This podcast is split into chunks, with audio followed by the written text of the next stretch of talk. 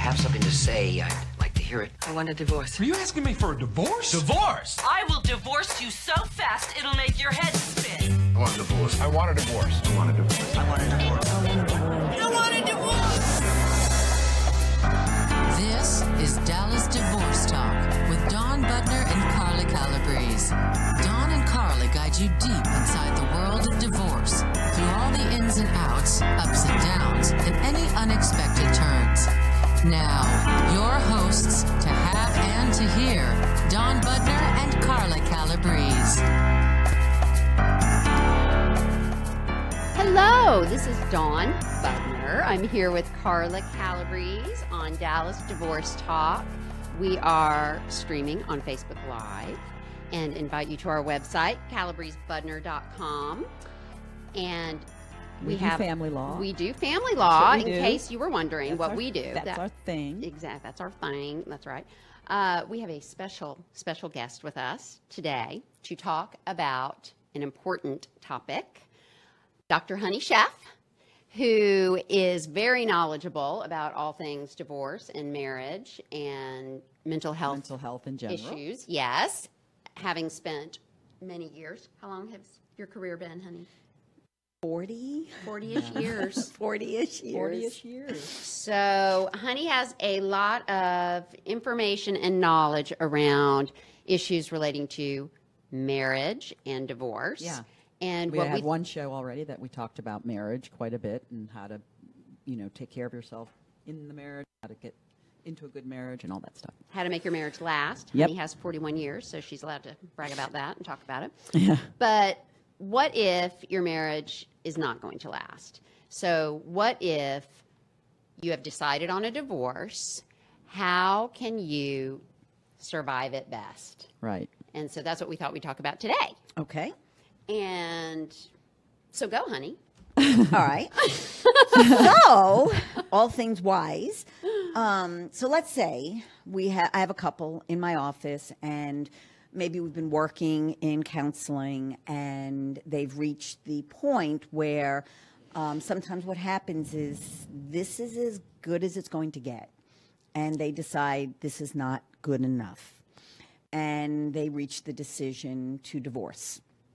So, one of the very first things that I will still talk with them about is how they approach the divorce is extremely important.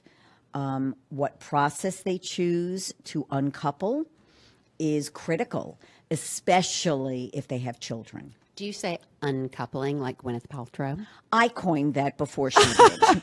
Gwyneth. Serious. Conscious I- uncoupling. She, just- I didn't she say- has run around town acting like that's her thing. well, I didn't say conscious thing is uncoupling, conscious but just uncoupling. uncoupling Yeah. or restructuring your family. That's been around for a while. Um, Which you know, those are the terms. Do you do conscious or unconscious uncoupling? I just uncouple people. um, I just help people to uncouple. Um, it- maybe in as conscious, in as level of consciousness. yes, in a ch- you know in a chosen way. But I really do. I mean, if it's a couple I've been working with, or it's perhaps a couple that's consulted with me for this very reason to find out how to do this in the best possible Yeah, we- way. That, That- would that be happen- a really forward-thinking, It evolved is set of amazing. I have had. Has that happened more than once in your It 41 has years? happened more than once. That's in- shocking. Yes, it really has. It is an ama- and it tells me a great deal right away from the beginning. The same way parents, and I know we'll talk about this at some other point, but parents who come in to ask about how to tell their children. Huge. Those that's Yeah. huge. Those parents are light years ahead. Yeah. and of the ones who have screamed it at the top of their lungs in front of the kids. right and and or you know woken kids up in the middle of the night to tell them or you know um, one person just leaves while the family is on vacation and you know is gone kids come back and you know the house Yeah. is empty and no no other parent i mean God. there are horror stories right of of how people can do this there's a lot of ways to do it badly. Um, there are a few ways to do it better um, and to do it more effectively. Divorce is hard. Um, divorce is traumatic. Um, even when it's mutually agreed, even when both parents, like the couple sitting in my office that says, we've reached that decision, um, we're in agreement, it doesn't change how painful it is and how hard it is and the grieving and the hurt and the anger and the sadness that goes along with divorce. What do you What do you think that people who have not been through divorce failed to grasp about what they would face if they did go through divorce? So I didn't get to answer the other question first, so I, I can get back to the other that. question. Oh, well, I, w- I was sort of I went off a little bit on a How rabbit trail, so maybe that's my fault. But I was talking about I was going to. So let me let me go back to that and then Aren't you guys glad Honey's organized? then come back to, or at least I remember what I'm talking about. Remember whatever I just asked her Okay. the second It- time. The Go ahead. thing, the thing that most people don't know, because that really probably will surprise you when I talk about what I think people are the least prepared for. So that's a really important Oh, question. yeah, least prepared. Um, The least prepared for in divorce, um, especially with children. Um, but okay, so I have a couple, and they're in my office, and they're, you know, they want to know how to, you know, what to do or how to do this best. So I talk to them about there are lots of different ways that people can get divorced, lots of different processes. There basically are four, and they span a continuum. So you have the good old kitchen table, right, where people just sit around the kitchen table and they figure everything out all the way at the other end of the continuum, you have the courtroom and litigation, which is a nightmare and the worst, worst possible place for people, especially with children, to divorce. There is nothing good about that environment. Now, the really sad thing is, there are some people that that is the only option that will work for them Why? because they need somebody in a black robe to tell them this is the way it's going to be. I If think they those. need I somebody think those just in a people. suit this color, I'll tell them what to do. And so, I mean, but they the- you know what it is? They're they're not self-authored people. they're not they're not able to make their Yeah. own decisions Yeah. or or the intensity of their anger, their hostility, their hatred for each other gets in the way of their making decisions that are even in their own Absolutely. self-interest. Right. Right. and they need somebody up there uh, sitting on the bench to say, "This is the way it's going to be. You have no choice." And they're never happy with it. never, Never. Well- even if they get theoretically what they want. I think that they, at least what I'm experiencing most recently in trials, is that whichever party it is that is forcing the thing to go to trial has this fantasy that the judge is going to be able to make one plus one equal eight or going to fix the situation somehow. Or better yet, they have the fantasy. Well, when I go into court and I tell my story. Everybody will see how right I am and how wonderful I am bad and what a is, or she blankety is. blankety blank. 'cause Yeah. I assume I can't say that. Oh, Kevin You know? likes it. No. you know what No my the over here. blankety blankety blank male or female is Right. and i will get my day in court and we all know They don't. they don't they never do and they're No. never satisfied and their needs are never met so that's at that end of the continuum and That's me. That's where I, uh, Carla, why do I have to be over here? well, she means that's what the work she does. Right. That know. some because somebody has to do it because there are people out there and it saddens me. It really makes me, Me too. sad. But I'd be lying if I said, "Oh, nobody should ever have to go to court." Well, nobody should ever have to go to court. The reality is Sometimes there they have no are a lot of people out there who that's the only way they can get the issues resolved. Right. So then in the middle, right? In the middle, more toward the kitchen table end, in my opinion, is the collaborative divorce model. And then you have mediation, right? Both of those are what we call alternative dispute resolution methods. They are alternatives to litigation. And in my opinion, they are far superior to either end of the continuum. At the kitchen table, you don't know what you don't know. Yeah. That's This why quite true. you need attorneys. You don't know what has to be decided. You don't know what decisions, what how to do things and it's really hard. Even with all the stuff on the internet, in my experience, you know, a client who represents themselves has a fool for a client. I mean, is the old adage. I think it's an attorney who yes, as a themselves. lawyer, which is equally true. Right, but I've decided just you know um, you know, um, convert it to Yeah. any client. I think because Well, especially, this is just a commercial in the middle. Do not, under any circumstances, sign a pre or post-marital agreement without an attorney representing you, please. Okay. Right, and that's another whole thing. So, um, so in the middle, you've got these alternatives, right? That are um, that are other options that you can choose. Now, in the legal system, you're depending on where you are, you are likely going to have to go through mediation before you'd ever even see a courtroom. Yeah, or, that's or pretty a much final trial. today. Um, so, so that is can be a legally mandated process. Collaborative divorce is truly a choice. It is a choice. It is two people saying we want to do this in a better way. Now, I do think I, I think the world of mediation, um, where I see the distinction, is that the way mediation is done in our state is it is you're there all day you're there maybe two days you're there till two o'clock in the morning you're in separate rooms yeah, you're caucus. not- We do caucus right caucus style shuttle diplomacy the worst part about it. with the mediator going back and forth basically doing proposal exchanges okay certainly better than litigation certainly in my opinion better than medi- than kitchen table because you have professionals there supporting you and helping you why do I advocate collaborative divorce? Because, in my opinion, it gives you the best opportunity to restructure your lives, restructure your families in the best possible way. It's not easy. We don't sit around and hold hands and sing kumbaya. but what we do do is look at what your needs are. It's creative, it's private, it's op- it's transparent within the process. Well, the thing I like too about collaborative is that everything that is done is is done in furtherance of your final agreement. It's it's aimed at your goals. It is. The very first thing we do is we establish what are your goals. And we use those goals to say, okay, how does this set of agreements or perhaps how does this set of behaviors that Yeah, you're behaviors engaging what- in yeah. fulfill those goals or get in the way of those goals? Those are our anch- our anchors. Right. So, and they're designed, and the, the process is designed to create safety.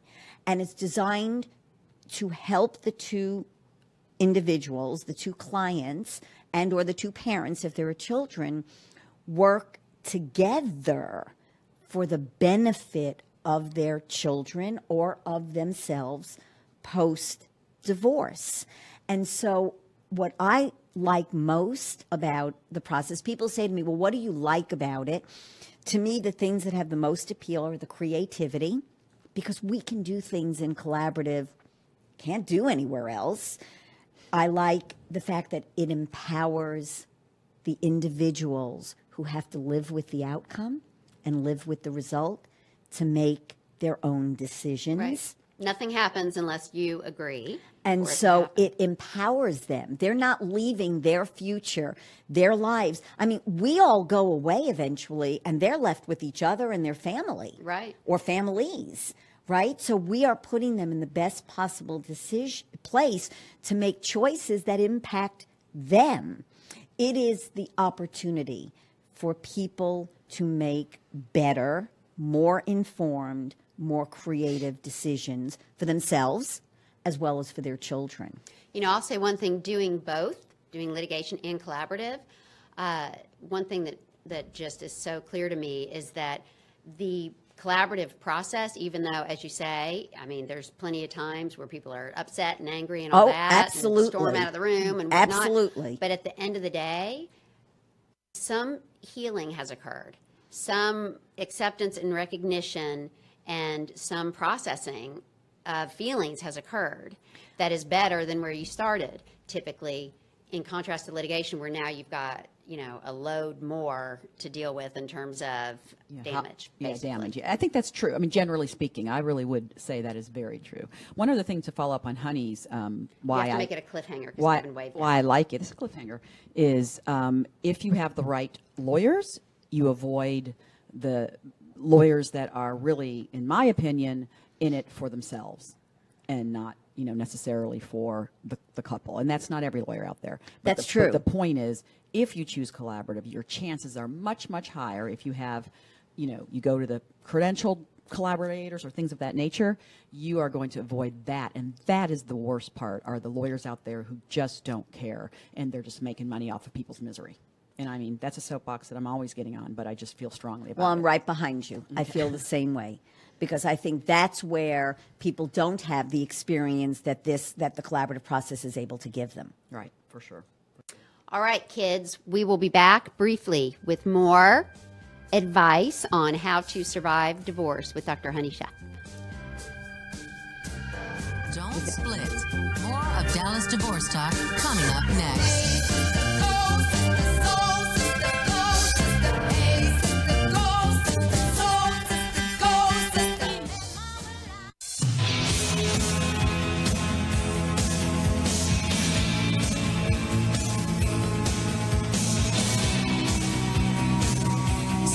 Celebrating the sanctity of good radio. This is Dallas Divorce Talk.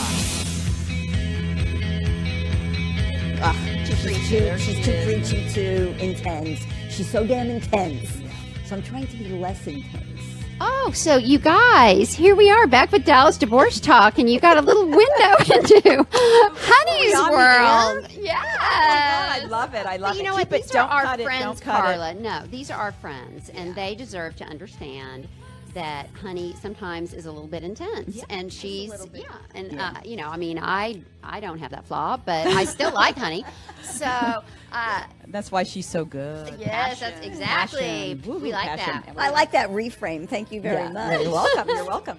So, this is a continuation of our discussion Sure. about how to survive divorce. And we've talked some about, you explained the different processes that make a huge difference on how people are going to experience divorce. But now we want to get kind of some of the real insights that you have from having worked with people all these years. So, you've got folks who are experiencing divorce, they're facing it whether they like it or not. It may be the couple you're talking to, it may be just one spouse coming in for therapy. And so, what have you learned over the years about things that people can do to end up better at the end of the day or to get through the process better versus, you know, some mistakes that you see people make? So, one of the first things I think that somebody going through divorce um, benefits from is the scenario that you just described. They're in therapy, they're in counseling, so that they can take advantage of the available support and education and understanding and feel validated and helped through the divorce process or post divorce. Can I ask you a little question that I've always had? Certainly. Why is it not better for a person in that situation to save the fees and just torture all of their family and friends by talking nonstop about their problems? Because two reasons. One is when they torture their family and friends with all of their problems, family and friends get tired of But they hearing can't it. leave. I mean, Mm, you'd be surprised. Yeah, some people There do. are some people. so cut it short just before they're gonna. right before they're exiting Right. e- Okay. exiting the room. So I think that's one thing. I mean, people do. Family and friends do need to support. I mean, that's a huge part of answering the question of how people can get through and survive. Yeah. But what's better about therapy? Seriously, I haven't, despite obvious need for very intense support and therapy, I have not done it. So I, I always wonder what is different about the process of therapy that makes it more effective. Okay, number one, it's the knowledge, right? You're dealing with an expert who is not intimately involved in your life and who can say things to you or share things, observations with you. Quite frankly, friends and family aren't going to. Right. Um, they're afraid to. They don't want to hurt you. They don't want to scare you. Um, they don't want you to get mad at them. So people in your family circle and your friends, they want to support you, but they may not always be honest. They may not ask the tough questions. Do you say the thing that you're dying to say when the person is sitting there having a pity party or just being totally annoying? Do you say, what do you say, honey? I know you're not as blunt as I wish you were.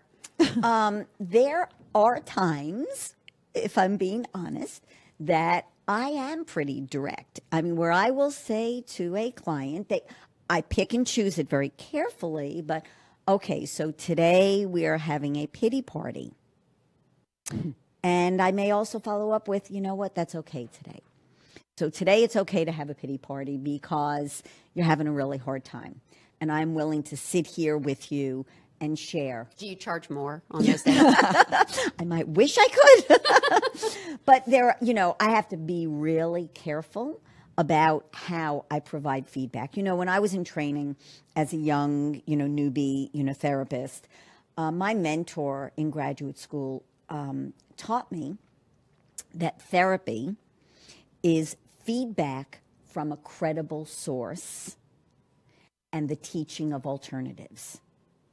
And that is what guides my therapy for the last 40 years, right? I have to first be a credible source. Mm-hmm. So the relationship that I might have with you or with you, Carla, in a therapy context, that relationship is critical to somebody healing effectively because I have to be believable in their eyes. I have to be credible in order for me to be able to teach someone alternatives, different ways of responding, different ways of processing, different ways of dealing with the trauma and the stress that they're going through. Coping. If. I don't have that credibility with them that's built in the relationship that comes from understanding, listening, validating, supporting, I think what you're saying is that it's actually turned out to be a good decision on my part not to go into your field.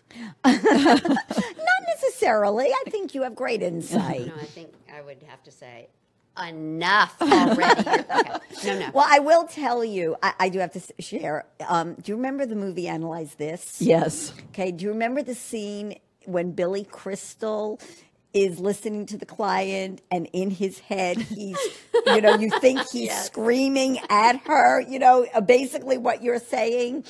And so I must tell you in the theater, I was on the aisle watching that. I fell out of my chair watching that because I will say there are times Sure. that that's true. Sure. Right. Right? But I'm not going to do that. What I'm going to do is say, I may share that. I may share, let me tell you what's going through my head right now. Let me share with you the experience I'm having with you and how do you use that with how other people might be experiencing with you. But again, that can only come on the heels of a Support. strong Relationship. therapeutic Yeah. Yeah. relationship where I have the credibility to say that. Right. So therapy is one way that you help think people, you know, that helps people survive and Certainly. maybe thrive. So what are some others? So I think self care is critical, um, whether it's meditation, yoga, exercise, um, mindfulness, um, acupuncture, chiropractor, th- massages, Massages are um, very huge. mani pedis if it's a woman. um, those, or sorry, if it's a man, you can have those too. Um, we wish you would. Yeah, by the way. actually, that's very true. um, but it's that self care because what you are doing in, in my business, we call it proprioceptive feedback, right? Which is a really Never fancy way to one. justify your mani pedi, Res ipsa loquitur. right? It's a legal term. That was a Latin legal term. okay. What you're doing is you are sending, sorry, a message to your psyche that you're worth it, that you're important, that you care enough about yourself to take care of yourself. And so, you know, some people go, "Oh, that's just a luxury." Or that's, you know, I mean, it might be obviously Right. if it's, but you know, meditation doesn't cost anything if you know, you know, there's enough yoga videos on the internet that you can watch and do. You can read self help books. You can listen to podcasts. And so there are a lot of self driven, empowering strategies that you can use to take care of yourself. The other thing is recognizing that when you get divorced, you're grieving. It is i would say almost i'm trying to think i, I think i would say that grieving is even a more dominant emotion than anger right? Anger is obviously often a huge part of divorce but grieving i, I think almost overtakes when somebody is going through a divorce. Does grieving sometimes come out as anger? Oh, absolutely. Right. And that's when you start to peel away, you know, what is it that you are experiencing in therapy, right? What is Right. it? Because this anger seems out of proportion or not, not what I would have predicted. And you start to question what else could be going on. And so, um, but grieving is so integral and foundational to healing from the divorce process because what you're grieving is not just the ending of a relationship, not just the ending of a family environment or the family structure that you've established. You are grieving the loss of a dream, right? You are grieving. You don't get married to get divorced. On your wedding days, you're walking down that aisle and you have all these family and friends supporting you and loving you and being happy for you. You are not thinking about sitting in a lawyer's office or a mental health professional's office talking about divorce. How do you grieve? That's another thing I don't get. I don't get. I don't understand the process of grieving. And you know, I know in the the mourner's Kaddish, right? The Right. Jewish tradition. I, when my husband's mother died, he would say the Kaddish prayer, and they say to do that every day for a year. And I- Right. I, thought that is so brilliant because it's forcing him a little bit every day to, process, process and accept. And so it's really funny because one of the things that I do think um, that Jews do really well, besides feed people, is we have great rituals. We have rituals for every Literally. major life event, and there are divorce rituals. There's like a ritual for taking a tinkle. I swear to you. I'm not kidding. There is. There's like a special prayer for taking a tinkle. right? Okay, so that one I'm not so familiar with, but I'll get it for you. But I do think that when you can build rituals into that grieving process, it is a way of understanding. So you can, um, what's happening, it's a way to say goodbye. How do you bid goodbye to? I, This I'm gonna is get so really sad. The way you're- you're gonna I make me start know. crying. My gosh. I know I'm tearing up. Also, I mean, how do you say goodbye to a dream? How do you let go of a dream? How do you? What's the answer, honey? We need to know. Dear God, honey, how do we let go? of Maybe the we just leave that as a as a cliffhanger, right? Is you know, so that you have to have me back. But I mean, I, you know, I've had people um, write letters to that dream, to that lost relationship. To, to they've asked themselves, they have to be able to forgive themselves. They have to be able to, you know, t- to process. And people process differently. Some people don't do well in therapy, but they do well when they write. Some people paint. Some people draw. I mean, it's grieving, letting go of grief, I think, can be a very creative process. It could Do you be. have to sit with grief for a certain amount of time? Because I, I would be like, okay, I will. If I have to grieve, I'm going to do it right now. But then I would have like something else that I wanted to plan to do right away after. Uh, so I'm going to end with, at least to make you laugh. Do you ever, do you remember seeing, ever watching the show Frasier? Yes. Okay. Do you remember the episode when he lost, he was fired from his radio show, his radio? Okay, so he that. goes home and he goes through, at that point, it was the seven stages, Stages of of, grief. de- of Yeah. grieving for death, and he goes through them in the span of one and a half minutes. so it is the funniest. I mean, again, that was Is another that one not of those. possible to do That's that really way? not possible. How It is long? a How many minutes does it take? more than Years. one and a half. But I will say that this is one of the things that people have to recognize is that it takes, on average, all right, you're not going to like this. I'm not going to like it. I can tell. Nobody's gonna, going to like it. My clients don't like it when I tell them. On average, it takes about 18 months. On average, which means some people can process and deal with it in six. Some people process and deal with it in five years. Mm-hmm. And but on average, Do the so- people suck who deal with it quickly?